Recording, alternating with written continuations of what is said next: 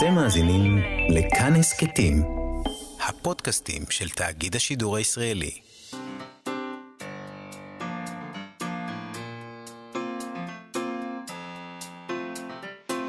מה שכרוך עם יובל אביבי ומה יעשה לה.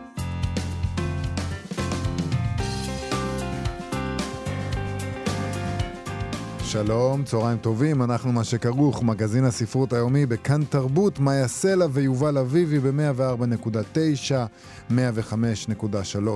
FM, אפליקציה, אתר ושאר uh, אמצעים גם. אנחנו נמצאים בכל מקום, ואיתנו באולפן עושים את התוכנית אבי שמאי וצביקה בשבקין. שלום לכם, ושלום גם לך, מאיה סלע. שלום לך, יובל. אנחנו נדבר היום עם זאב סמילנסקי על רומן הביקורים שלו, הג'נקייה. אמ, אנחנו נדבר על הרומן הזה שמתרחש ברמלה. מה פתאום ברמלה נשאל אותו? בג'נקייה. בג'נקייה ברמלה, אבל עדיין, יש שם גלריה כזה של אנשים, וזה, מה, מה, למה הוא מיקם את זה שם? וגם זאב סמילנסקי, יש פה איזה עניין מעניין אה, נוסף, כי הוא גם הבן של סם חיזר, בין שאר עוונותיו. אה, אז אנחנו נדבר על העניין הזה של אולי זה הדבר שגרם לכך שהוא מוציא אה, אה, רומן ביקורים בגיל די מאוחר. האם אה, היה אלמנט מסרס בלהיות הבן של סם חיזר? האם גם הוא יכתוב יום אחד אה, איזה ספר אה, וידויים על אה, מה עשו לו? אוקיי, נבדוק את כל הדברים האלה.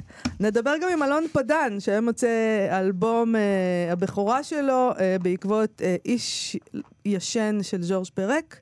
Uh, הבן אדם uh, פשוט uh, אוהב את ג'ורג' פרק מאוד מאוד. 15 שנה הוא מתעסק בטקסטים שלו. הוא הלחין את הטקסטים שלו. והוא הלחין אותם, כן. שזה דבר מדהים, כאילו, ל- ל- ל- בכלל, להלחין טקסט שהוא לא שירה אלא פרוזה, איך עושים את זה? אז נשאל אותו איך עושים את זה, ומה מקור האובססיה שלו עם ג'ורג' פרק, אה, והאם זה עבר לו עכשיו. מעניין. אה, את חושבת שהיה צריך להוציא את זה. אתה יודע, יש את הטיפול הזה, נגיד, נגיד יש לך פוביה מג'וקים, אז, אז יש כאלה שחושבים ש... אז אתה הולך ורוחץ באמבטיה של ג'וקים. מכניסים אותך לחדר מלא ג'וקים, ואז זה עובר לך. נגיד, אולי. אני, חייבים לחשוב על, ה, על ההקבלה שעשית בין לקרוא את uh, ג'ורג' פרק ו- ולטבול באמבטיה של ג'וקים, אבל אני לא יודע, לא יודע, אולי, אולי זה לא בדיוק אותו דבר. יכול להיות, יכול להיות. אנחנו נשאל את אלון פדן, מה כן, הוא חושב על הדבר הזה. מה עמדתו לגבי ג'וקים? Uh, טוב, uh, קצת uh, חדשות uh, להתחלה, אנחנו דיווחנו פה לפני כמה ימים על ההחלטה של התאגיד שמפיץ את ספריו של דוקטור סוס. Uh, הם החליטו להוריד מהמדפים שישה מספריו, משום שיש להם תכנים לא ראויים, גזעניים וזה. אני אוהבת את זה שהם קוראים לזה תאגיד. Uh, כמו שמייגן מרקל קוראת ל, ל, לכל ארמון המלוכה, The Institution. ראית את הרעיון הזה? ראיתי, לא ראיתי את כל הרעיון, לא צריך להגזים. רגע, רגע. אבל לא מצאתי כל כך הרבה עניין בדבר הזה. אני אבל רוצה רגע לעצור, בעד מי את? אני לא יכולה להיות בעד מייגן מרקל. ברור. כי אני שונאת בכיינים, כאילו. לא, רגע. ובטח כשהם בכיינים פריבילגיים, כלומר ברצינות. גברתי, אני נורא נורא מצטערת, קשה לי לרחם עלייך.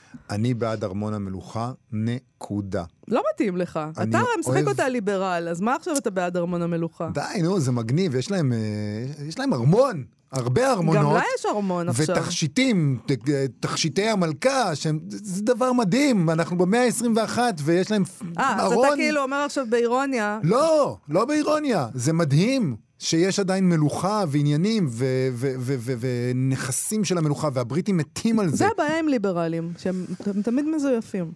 Uh, טוב, הדבר הזה עם דוקטור סוס uh, גרם לכך ש-15 ספרים של דוקטור סוס זינקו להם ל-20 הספרים הנמכרים ביותר באמזון ארצות הברית ובאמזון קנדה. Uh, בקיצור, כפי שאנחנו גם רמזנו שיכול להיות, זה היה מהלך שיווקי מדהים. uh, אולי חלק מהאנשים uh, לא אוהבים שאומרים להם מה לקרוא. או חשבתי לעצמי, אולי שזה גם הקהל של דונלד טראמפ, שמרגיש שהוא חייב להתנגד לכל יוזמה פרוגרסיבית, אתה יודע, אז הם... כי יש שם איזה עניין כזה, שתמיד אה, בית הנשיא מקדם ביום, ה... ביום הקריאה הבינלאומי, הם מדברים על דוקטור סוס, וביידן השנה התעלם מדוקטור סוס.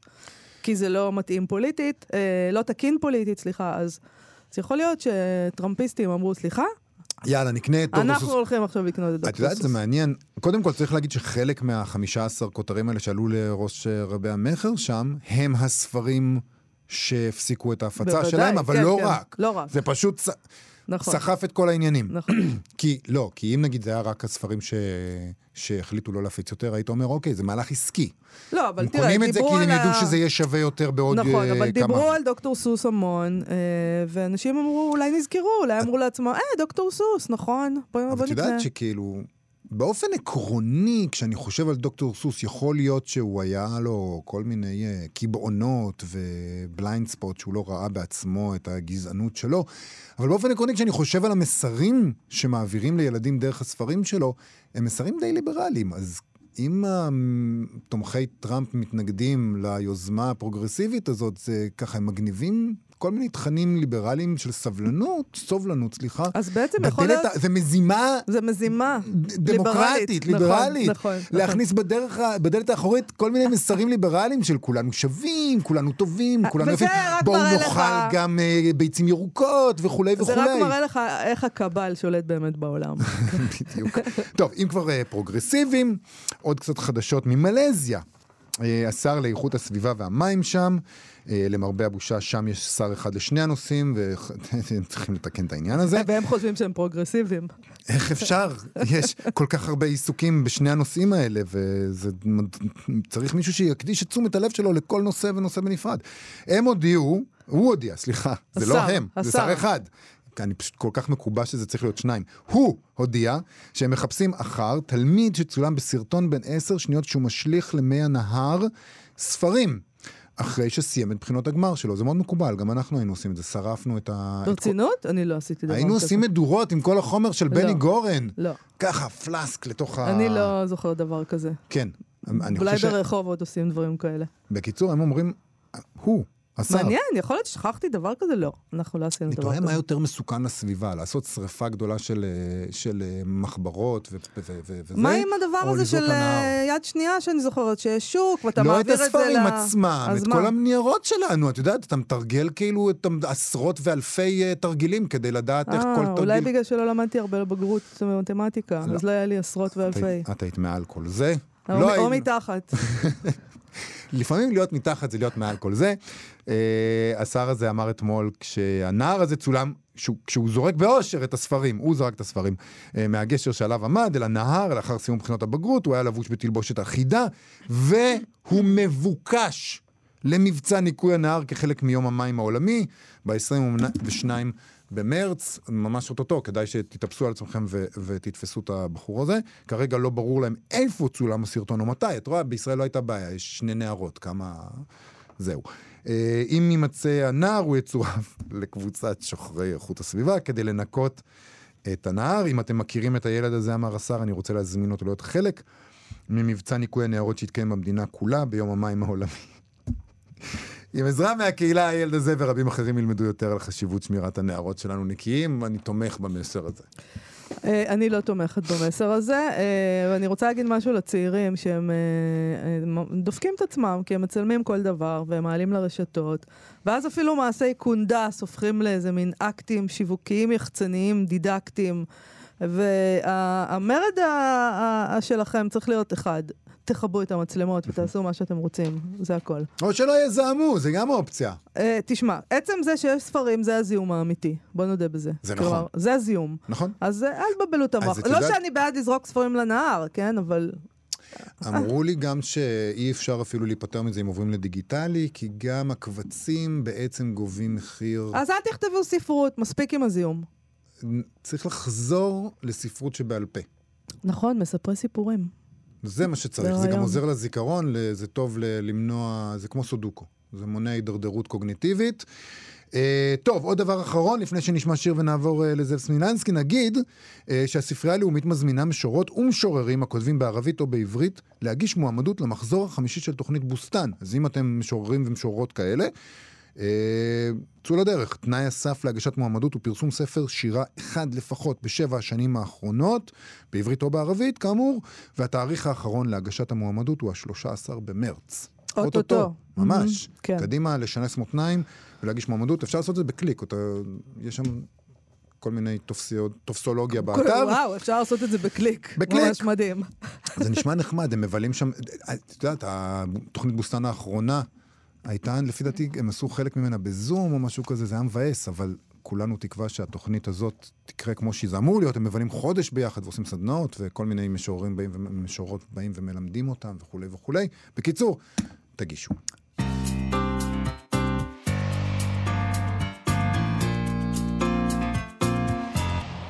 כאן תרבות, אנחנו מה שכרוך, יובל אביבי, מאיה סלע, שיר אדיר.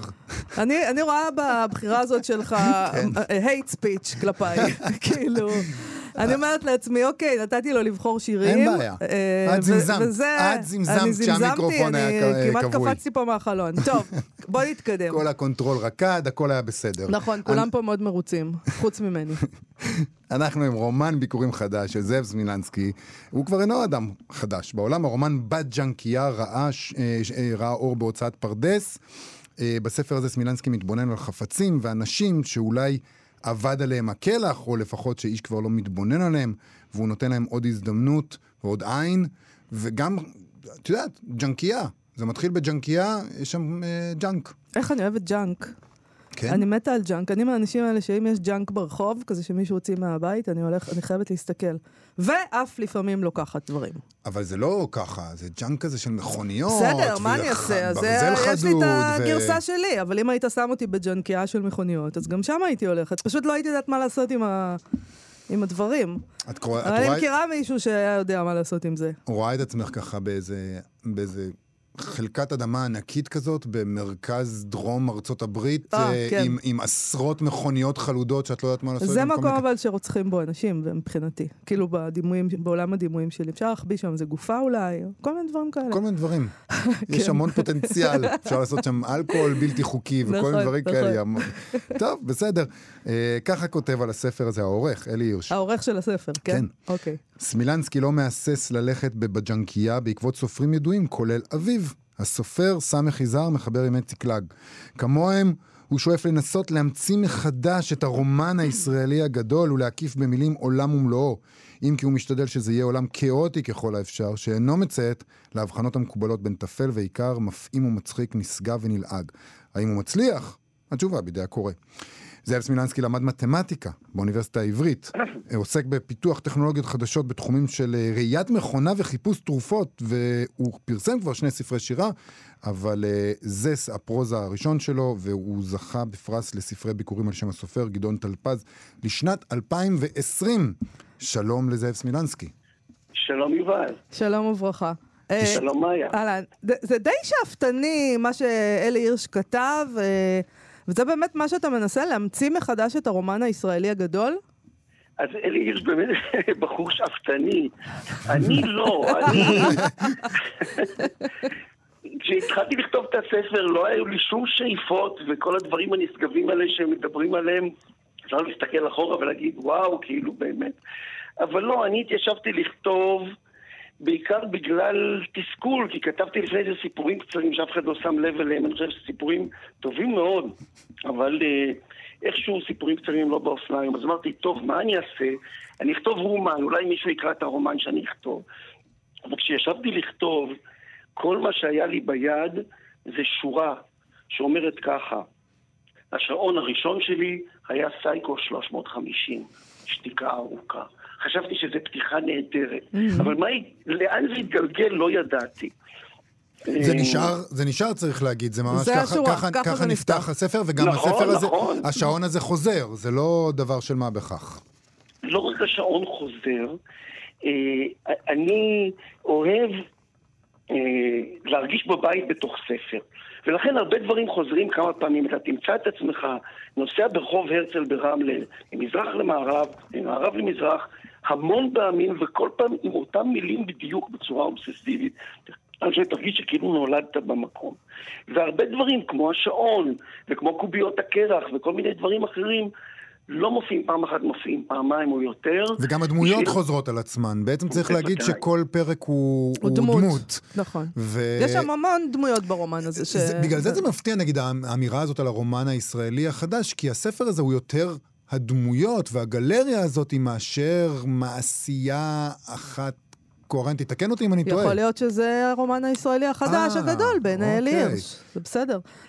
אני- מעניין אותי אבל, אה, למה חיכית עד היום? כלומר, אתה כבר לא נער, האם אה, היה צל כבד עליך אה, מצד אביך, סם חיזר, ואתה היית צריך לחכות את כל השנים האלה עד שכתבת? אה, זו שאלה באמת מתבקשת, אבל התשובה היא, היא, היא לא. כי... מאכזב, זאב. כן, כשהייתי בן 16 אמרתי לעצמי, אני אהיה גדול, אני אהיה סופר. אבל אחרי, אחרי שבוע שכחתי את זה, את ההחלטה הנמרצת הזאת. ו, ואנשים אומרים, וואו, אתה בן של סמך יזהר, איך אתה מעז לכתוב? אבל אני, סמך יזהר, היה אבא שלי, וזה לא כן. הטיל עליי שום מורא.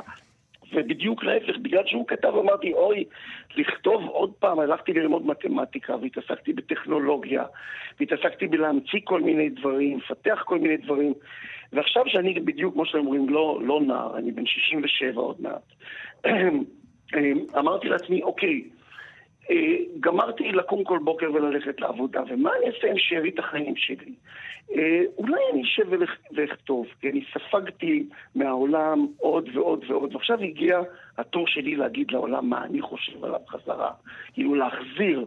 אה, ההודים אומרים כשמישהו בן 50 ויש לו נכדים, הוא צריך לפרוש מהעולם ולעסוק במדיטציה. Mm. כתיבה היא גם מין סוג של מדיטציה כזאת, ומה שמעולה בכתיבה זה אני לא צריך עזרה מאף אחד. אני לא צריך סיוע, לא צריך שירתחו לי, לא צריך שיתנו לי. ירתחו אה, לי, זה טוב. כן. אבל נגיד בזמן הכתיבה, או אפילו עכשיו, יש לך מין מחשבות כאלה, מעניין מה אבא שלי היה חושב על הטקסט, על הטקסט עצמו, כאילו, האם היית רוצה להראות לו, או שהיית מפחד? זה מחשבות ש... לכל העולם יש חוץ מאשר לי. כששואלים אותי מה אבא היה אומר על זה, אני אומר, או, וואו, באמת, מה הוא היה אומר? אני חושב שהוא היה מבסוט, אבל, אבל קשה לדעת, כי השיחות עם אבא לא היו בדרך כלל ספרות. אה, הוא היה עושה את זה בהסתגרות, בחדר שלו, אה, ולא היה יצא, לצערי, יכול להיות, יכול להיות שזה גם פספוס שלי. היינו יכולים לשבת ביחד ולהגיד, אבא, למה אתה כל כך אוהב את קפקא? אני למשל שונא את קפקא, אבא הריץ את פולקנר, אני לא יכול לסבול את פולקנר. אמ, אבל היו דברים ששנינו אהבנו מאוד מאוד, התנ"ך למשל. זה נשמע מאוד אידילי, אנחנו, אז לא יהיה איזשהו ספר בעתיד שבו סוגרים אה, חשבונות. לסגור חשבונות עם אבא שלך קצת. ממש לא. זה מאוד אופנתי, חבל. תשקול שוב. אני, הגישה שלי מאוד שונה. אם, אה, אם פותחים את ספר השירה שהוצאתי לפני כמעט שנה, שנקרא בארות הגופרית הישנות, שדווקא בארות הגופרית הישנות מתייחס באמת לילדות, שכמו כל ילדות היא אף פעם לא אידילית. כן. אז השיר שקוראים לו בארות הגופרית הישנות, מסתיים בשירה לא אני האיש שאשא את עיניו אחורה. Mm. אני מסתכל קדימה, באופן כללי. אני חי בעתיד. תמיד במקומות שעבדתי בהם, היו אנשים שהתעסקו עם ההווה, והיו אנשים שהתעסקו עם המחר, אני תמיד חשבתי על המחרתיים. או מה נעשה מחרתיים, מה נעשה בעוד עשר שנים, או מה נעשה כשבלטות יוכלו לשיר, איזה יופי זה יכול להיות. אז אני, אני חייבת לשאול אותך רק, התחומים שאתה מתעסק איתם, אה, בין השאר כתוב כאן ראיית מכונה. מה זה כן. ראיית מכונה? ראיית מכונה זה שאת מסתכלת, אה, אה, אה, את מצלמת משהו ופתאום יש לך ריבועים קטנים סביב הפנים כן. שהמצלמה רואה. זה המכונה ראתה וזיהתה שיש שם פנים. אה, אוקיי, זיהוי פנים. מה שנקרא Machine Vision באנגלית. זה מה שעושים בכל מיני מדינות טוטליטריות כדי, כדי לעקוב אחריך בתחנות רכבת. המקום מספר אחת לראיית מכונה בעולם או, שתיים זה מדינת ישראל. כמובן, ברור. אה, פעם ייצאנו תפוזים, עכשיו אנחנו מייצאים תוכנות מעקב אחרי אזרחים. כן. אה, נכון. אני רוצה לשאול אותך רגע, בואו נחזור לספר, אה, על הדמויות שלך. דיברנו על המתמטיקה ועל ה... יש גם, אתה הכנסת את עצמך קצת בערך לספר, אולי. מתמטיקאי יש שם. אני הכנסתי את עצמי לא מעט, יש שם באמת מגוון דמויות. אחד מהם זה אריק, המורה האומלל למתמטיקה, הוא סוחב איתו הרבה דברים ש, ש, שיש לי. למשל, אה, הוא מספר איך הוא למד מתמטיקה, ופתאום הוא נתפס, פתאום הוא ראה שיש שם משהו, משהו אמיתי, משהו מדויק, משהו אפשר אולי להגיד נשגב, ו, ו, ובאמת זה מה שקרה לי. אני למדתי אצל אה, מורה למתמטיקה שקראו לו אפשטיין. הוא גם היה המורה למתמטיקה של אגי. אה, יש את הספר, את השיר. נכון.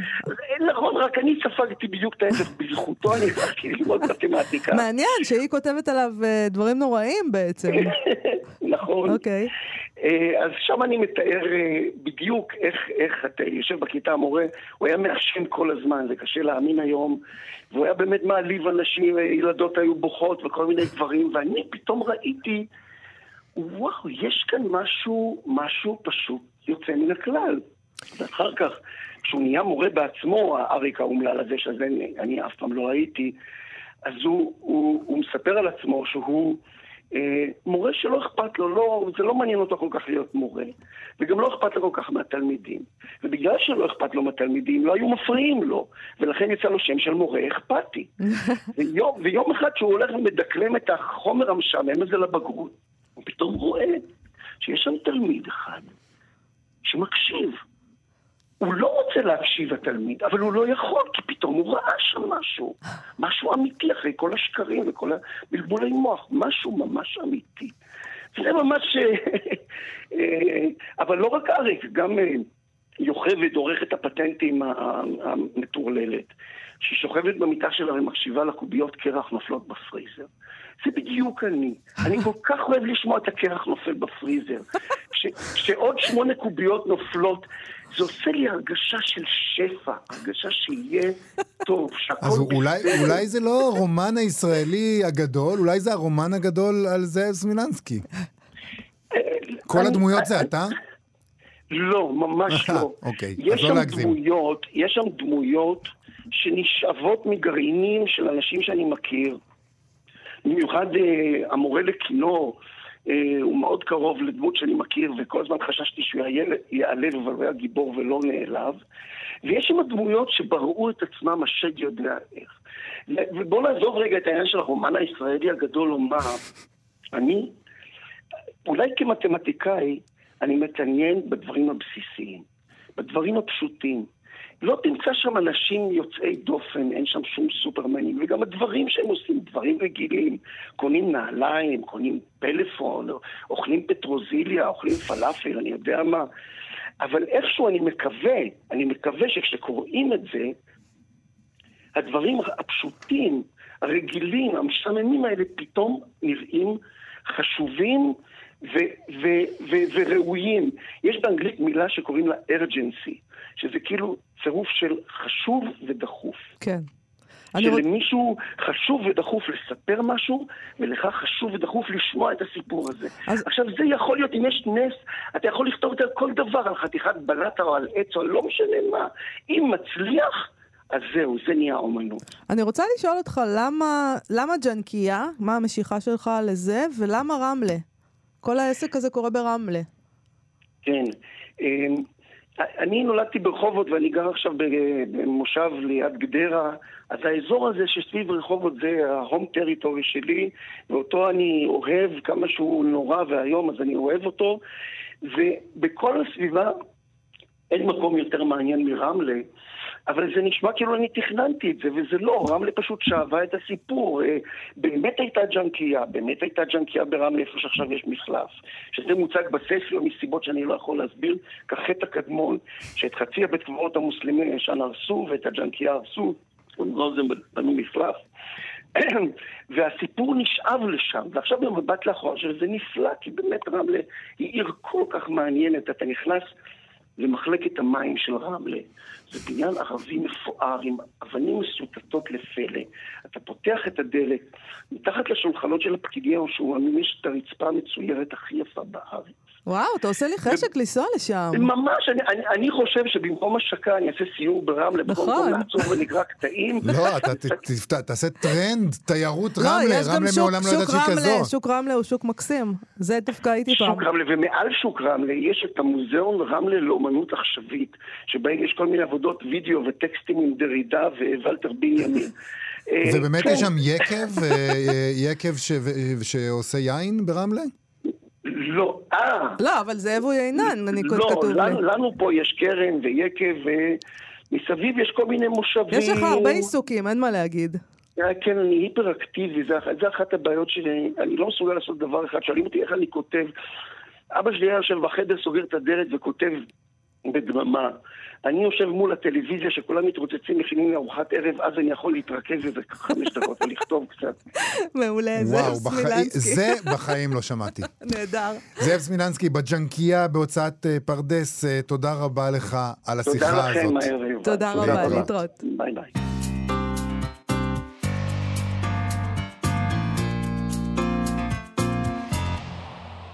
כאן תרבות, אנחנו מה שכרוך, יובל אביבי ומאיה סלע. אה, בואו נדבר קצת על ז'ורג' פרק. אה, הוא נולד במרץ והוא מת במרץ בגיל 45, ועד היום יש לו קוראים אה, נלהבים שנשבעים בשמו. מה זה נלהבים? כמעט כת, אפשר לומר. כת, ז'ורג' פרק. לא, לא, אני חס מעוניינת וחלילה. להצטרף לכת הזאת. אחד מהאנשים, חברי הכת, הוא אלון פדן, שחקר את, ה- את היצירה של ז'ורג' פרק, ובעצם, במקום דוקטורט הוא כתב שירים. זו, זו החלטה טובה. היום יוצא האלבום איש ישן של אלון פדן, זה אה, בכורה. אולי השמעה הראשונה אפילו, אצלנו, בשידור. אה, האלבום הזה מבוסס על איש ישן של פרק כמובן, שאתה מחזיק עכשיו ביד, יובל. נכון. נגיד- שלום, נגיד רק שהוא יצא בבבל, בהוצאת בבל, מ- בצרפתית אה, מיכל סבו. נכון. שלום לאלון פדן. שלום, מאיה ויובל. אהלן. אז מה, אנחנו, כאילו, יובל ישר מיהר להסתייג, ואני מיהרתי לחבק את ההגדרה של כת, כי זה סקסי. לא, זה עניין משפטי, לך תדע מה אתה אה, מסתבך. בוא נשמע איך אתה מתייחס לעניין הזה של כת, ג'ורג' פרק. אני לא יודע אם אני שייך לכת, אני אפילו לא בטוח ש... שהייתי מתקבל אם הייתי מבקש. אה, אבל אה, אולי היית מנסה להתקבל, לא? בשביל לראות לא- מה... באמת אני לא חושב שהייתי מצליח. יש, אה, בג'ורג' פרק יש לו אולי שני פנים. אה, אחד אה, זה איזשהו עומס של פרטים שיש בספרים כמו החיים הוראות שימוש וספרים אחרים שהם מאוד וירטואוזים בכתיבה שלהם, ומצד שני יש ספר כמו איש ישן וספרים אחרים שיש בהם משהו דווקא מאוד מיניאטורי. כן. שאלה סוג הספרים ש... שאני מתחבר אליהם. זאת אומרת שאתה מעדיף את איש ישן על החיים הוראות שימוש, ולכן לא היית מתקבל, כי... אני, אני פשוט לא הייתי מצליח, אני לא הצלחתי לקרוא אפילו את החיים אה, הוראות שימוש. וואו. אה, כמה לא, אז. אתה לא, לא, לא, לא, לא, כופר. הושלכת מהכת. ברגע זה ממש. מסיימים וואו. את השיחה ולזה. לא, לא, לא, אצלנו מצד זה בסדר. תודה רבה ושלום. אני, לא, אצלנו זה בסדר, אבל אצל הכת לא הייתה... אז אני רוצה. לשאול אותך, אלון, אז אתה בעצם מתמקד באיש ישן, ויש לנו גם אלבום חדש שיוצא היום, אנחנו נשמיע אה, שיר אחד בהשמעת בכורה עוד מעט, אבל למה? מה יש שם באיש ישן? למה זה תפס אותך כל כך? וואו. אמ, אני חושב, אם לומר את האמת, אה, באמת העיסוק שלי באיש ישן התחיל אה, לפני כבר 15 שנה. אפשר להגיד שזה אקט שהתכוונתי לכתוב עליו דוקטורט, אבל אפילו עוד לפני כן, הספר הזה, פגשתי באיזושהי נקודה, הייתי בשנות, תחילת שנות ה-20 בחיי, היה לי סוג של משבר אה, אה, שאולי אופייני לאנשים בגיל הזה. אה, הרגשתי קצת אה, אה, מוזר עם ה, מה זה החשיבה שלי, איפה אני בעולם, והספר נתן איזושהי תשובה ל- לנושאים, או עיסוק בנושאים האלה, והעיסוק בספר גם איזשהו שחרור. אה, צריך להגיד, ש- אולי נגיד למ- למי שלא קרא את, ה, את הספר, שהספר פשוט עוסק בבן אדם שפורש. שבלי צלצולים ובלי להכריז וגם בלי, נגיד, להתאבד. הוא פשוט פורש מהחיים וקובר את עצמו בחדר שלו, אה, מתמכר לשינה ולאי עשייה. אה, וזה לא איזה אי עשייה כזאת של בטלה שחוגגת את הבטלה, זה ספר מדכא.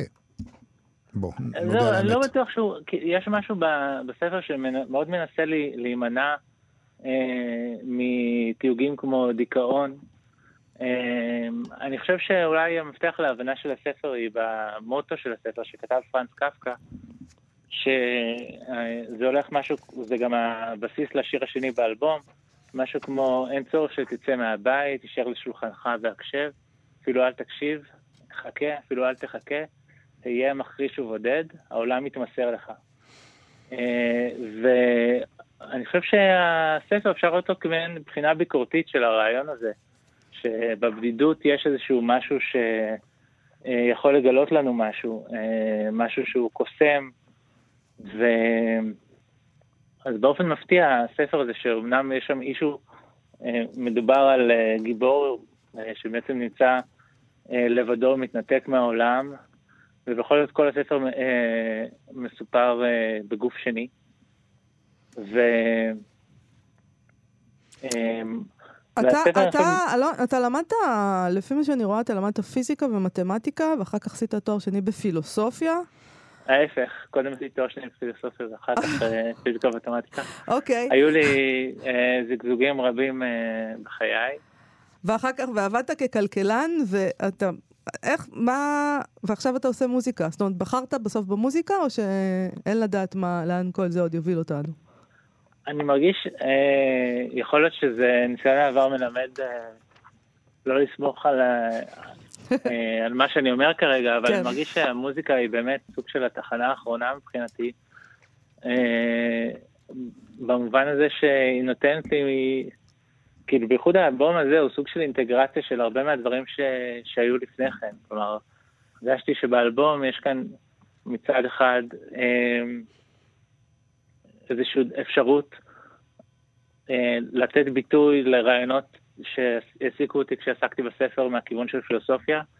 מצד שני מחבר אבל אה, משהו מאוד אישי.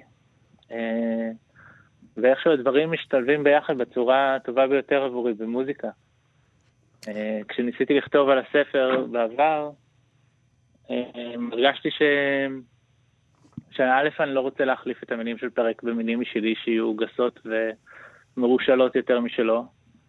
אה, וגם שיש משהו בכתיבה האקדמית שהוא פשוט לא, לא מספק. אני חייבת וב- להסכים עם זה. אין כאן שום ספק בדבר הזה. אני רוצה לשאול אותך, איך, אבל איך עושים אה, מוזיקה, זאת אומרת, טקסט מפרוזה, שיר מפרוזה. איך עבדת?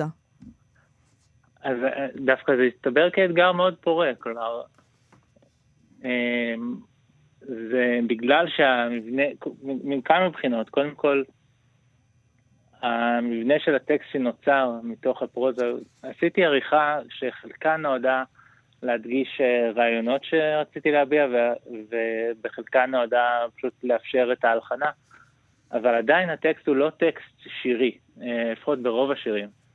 וזה חייב שימוש בפתרונות מוזיקליים שהם אה, לא סטנדרטיים. כלומר, המבנה של בית פזמון, בית פזמון, לא מתאים לרובם, ואני שמח על כך. כלומר, אני חושב שנוצרו שירים שמצד אחד הם מאוד מתקשרים ומאוד אה, אה, מזמינים גם למי שמחפש, אה, לא יודע, חוויית האזנה מעניינת ונעימה. אה, אבל אה, כמעט אף אחד מהשירים הוא לא בנוסחה הרגילה. אז הפרוזה ממש עזרה כאן לייצר משהו שהוא מיוחד בעיניי. אה, אז אנחנו נשמע עכשיו אה, את אה, אסון אחד קטן. אולי נקרא רגע את הקטע הזה שבספר. איזה קטע? את הקטע על אסון אחד קטן. בבקשה. כי זה נורא יפה בעצם, זה מאוד אה, יפה. מה שהוא כותב כאן, אני אקרא. האסונות אינם קיימים, הם במקום אחר. אסון אחד, קטן מאוד, היה אולי יכול להציל אותך. יכולת להפסיד הכל, יכולת להגן על משהו, היו יכולות להיות לך מילים לומר כדי לשכנע, כדי לרגש, אבל אתה אפילו לא חולה. לימים וללילות שלך לא נשקפת כל סכנה, העיניים שלך רואות, הידיים שלך לא רועדות, הדופק שלך סדיר, הלב שלך פועם. אם היית מכוער, אולי היה כיעורך מרהיב, אבל אתה אפילו לא מכוער, לא גיבן, לא מגמגם, לא גידם, לא קיטע, ואפילו לא צולע. נהדר. זה הקטע, נכון? כן. אלון זה פדן. מעניין שבחרתם. אה, זה, אני מעניין שבחרתם, אהבתי את זה. מבחינתי זה סוג של, זה, מבחינתי זה סוג של אפילוג לאלבום. כי מבחינתי האלבום נגמר בשיר 10, ו- וזה סוג של איזה השקפה אישית שלי על מה שהספקתי, ומה שהצלחתי ומה שלא הצלחתי בעצם. אה, לבטא בו, גם זה, אבל באמצעות המילים של פרק, אבל תודה רבה על הבחירה. תודה רבה אותי. לך, אלון פדן. אסון אחד קטן, בהצלחה עם האלבום. תודה תודה, רבה. להתראות. להתראות. להתראות.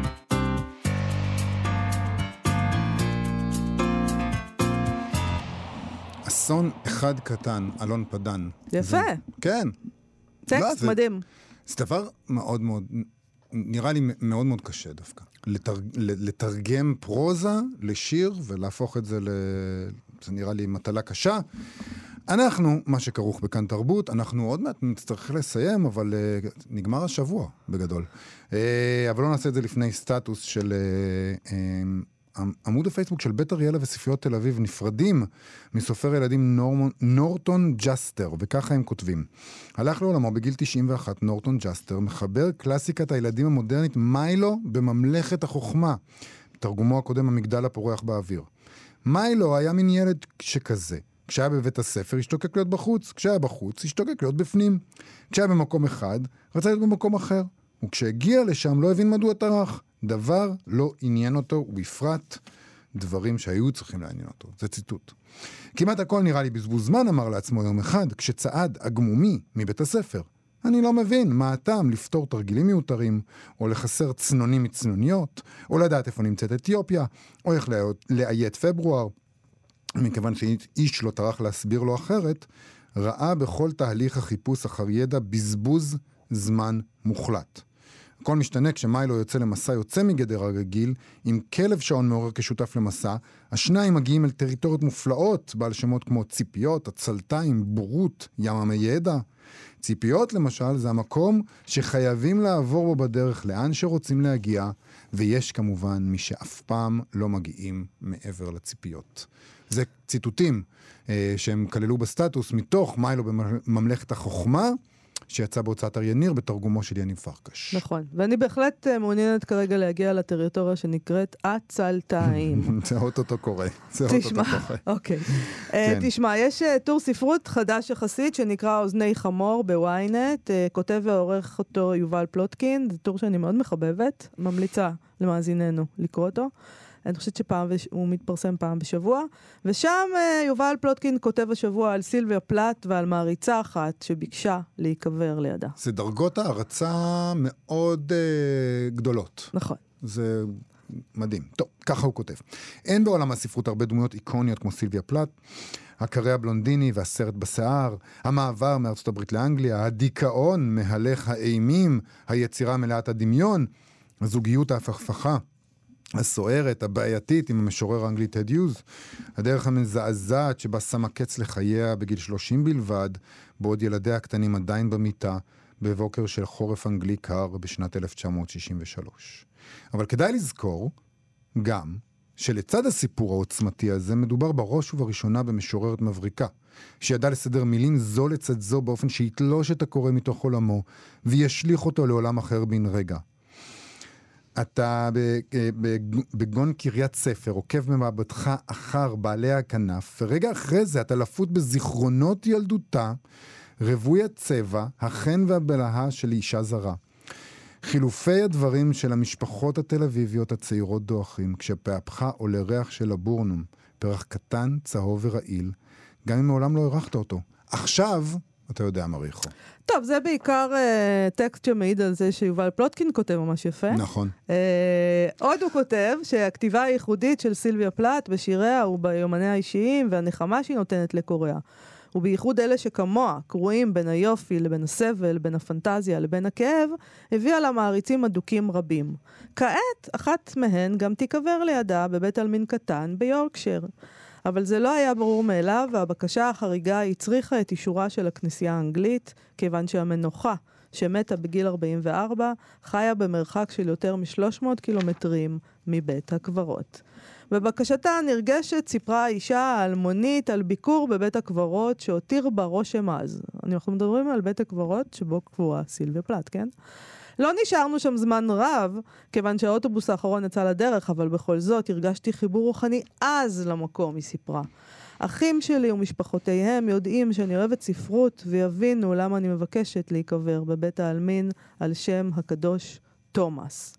אנשי הכנסייה שדנו בבקשה תיארו אותה כבלתי שגרתית וייחודית. על פי כללים שנוסחו משנ... בשנת 1853, לנוצרים מאמינים ישנה זכות להיקבר בכנסייה קרובה למקום מגוריהם, אך במקרים חריגים הכנסייה יכולה לתת היתר מיוחד. וכך קרה במקרה הזה. אשת הכמורה שעסקה בנושא כתבה כי יש עניין רב בהיסטוריה של הכפר ושל הקשר שלו לסילביה פלט, ולמרות שרוב האנשים שקבורים כאן הם בני המקום, זה לא נכון לגבי כל שוכני בית העלמין. כך או כך, ככל הידוע לי, עד היום איש לא ציין כי הסיבה לרצונו להיקבר כאן קשורה לספרות. אז נתנו לה. זה מקסים. קודם כל, העניין שאנחנו... אני- הדבר שהכי צץ לי זה העניין הזה שאשת הכמורה שעסקה בכך. אז זה כבר מראה שהתקדמנו, כי יש אשת כמורה, ולא איש כמורה. שזה יפה, נכון? אז היא זה הבינה. כבר איזה כמה שנים, את יודעת, אנחנו בסדר, אז אל 121. תתחיל להגן לי עכשיו על הקתולים. יש כאן אשת כמורה, וזה יפה, ומה זה אנחנו במאה ה-21? אתה יכול לדמיין לעצמך שהרבה שעוסקת בקבורה במדינת ישראל תחליט החלטות לגבי מי ייקבר איפה? לא. טוב, את יוצאת מנקודת הנחה, את 2021. יוצאת מנקודת הנחה שישראל ב-2021, לא? אני כן, אני ב-2021, ומסביבי, אתה יודע, קורים דברים מוזרים. יש איזושהי סופרת או משוררת או סופר או משורר שהיו חשובים לך כל כך עד שהיית רוצה להיקבר, ליד, להיקבר לידם? אני לא מתעסקת בדבר הזה, אני חושבת ש... אני, לא אכפת לי. המ- כשאני אמות, אז מי שאכפת לו מזה, שזה פחות או יותר רק הילדים שלי, שיעשו מה שנוח להם. אני פעם ניסיתי להגיד לבת שלי, תקשיבי, אה, כשאני אמות, תשימי את השיר הזה והזה, לא זוכרת מה זה היה, משהו זה שהתנגד היה באותו מאוד רגע. חשוב לך. לא, משהו שהתנגד באותו רגע, זה אני רוצה בהלוויה שלי. ואז אוקיי. היא אמרה לי, נראה לך? את תגידי לי גם אז איזה מוזיקה לשים. והבנתי שאין לי שום סיכוי. אז את יכולה להגיד לך, אני רוצה להיקבר לצד לא יודע מי. לצד... אני לא לא אוריש לכם לא, כלום אם לא. לא תקברו אותי, אם לא תשימו את אה, השיר לא, הזה. לא, תגידי להם לאן איפה את רוצה להיקבר, הם יגידו, בסדר, בסדר, שימו אותה בהכי זול. זרקו אותה, למים. היא רוצה ליד הפרס הנובל להיקבר, בסדר, שימו אותה ב- בג'נקייה ברמלה. בדיוק, שם. טוב, כרגיל בימי רביעי אנחנו נסיים עם מספר המלצות ספרותיות לסוף השבוע. נכון. היום בשעה שמונה בערב, בזום של רשת הספריות הציבוריות, רמת השרון, יתקיים מפגש עם שירה גפן ואתגר קרת, שידברו על היצירה המשותפת והנפרדת שלהם. נכון, היום בשעה שמונה וחצי בפייסבוק של בית מדרש, מדרש אלון. יתקיים המפגש הראשון בסדרת מפגשים לקראת צאת האנתולוגיה שירה ישראלית סביב השבת, בעריכת מודי כהן. במפגש הראשון הוא ידבר עם בלפור והרצל חקק על התפיסה הייחודית שלהם, את השבת בשירה שלהם. מדהים. היום בשמונה וחצי בערב, בזום של בית מיכל ברחובות, יתקיים מפגש עם דוקטור רות קלדרון על אמון ובגידה, שבו היא תעסוק באגדות תלמודיות שעוסקות בבגידות, האחת של אישה והשנייה של גבר. מחר. חשבתי שאפשר רק לבגוד במדינה או משהו. מה? אוקיי, כן. מה זאת אומרת? לא יודעת, בוא נתקדם. ברור שאפשר... עזוב, עזוב, אני לא אוהבת את המילה הזאת, בגידה. כן. יש לי שאלה אם, אה, אם זה קשור ליום האישה, האירוע הזה. אה, אה, אה, דוקטור רות קלדרון? כן. לא, למה שזה קשור ליום האישה? יש עכשיו עושים כאן מלא, ואת יודעת, אולי אבל הם אמרו, יאללה. בוא, ניקח את ענייני האמון והבגידה בין גברים ונשים ונהפוך את זה לחגיגה של, לא יודע. של אגדות תלמודיות שעוסקות בב- בבגידות. אוקיי. מחר, יום חמישי מציל אותנו מהדיון הזה, יום חמישי מחר, בשעה שתיים אחר הצהריים, זה מוקדם, זה לא רגיל, זה לא בערב, שתיים אחר הצהריים בזום של הספרייה הלאומית. זה כן במסגרת האירועים שהם מקדישים שם ליום האישה. פרופסור גלית חזן רוקם תרצה על כוח הסיפור הנשי והזיכרון הספרותי ביצירת חז"ל. שזה מוזר שזה בשתיים בצהריים, כי כוח ה... הכוח הנשי שלי הוא בשנת הצהריים שלי, בדיוק בין שתיים לארבע.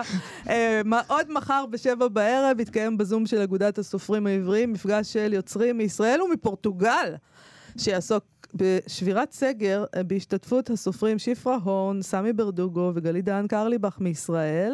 אה, ומפורטוגל, לעומת זאת, ז'וז'ה לואיס פיאש שוטו, אנה מרגרידה קרבליו ומטילדה קמפיולו, קמפיליו. אתה כן. קולט? כן, יפה מאוד. יש להם שמות הרבה יותר טובים משלנו. נכון. אבל גם יותר מאתגרים. זה הזמן שלנו אה, לסיים. אה, נגיד תודה לאבי שמא ולצביקה ושבקין שעשו איתנו את התוכנית. אתם מוזמנים לעמוד הפייסבוק שלנו ולעמוד הפייסבוק של כאן תרבות.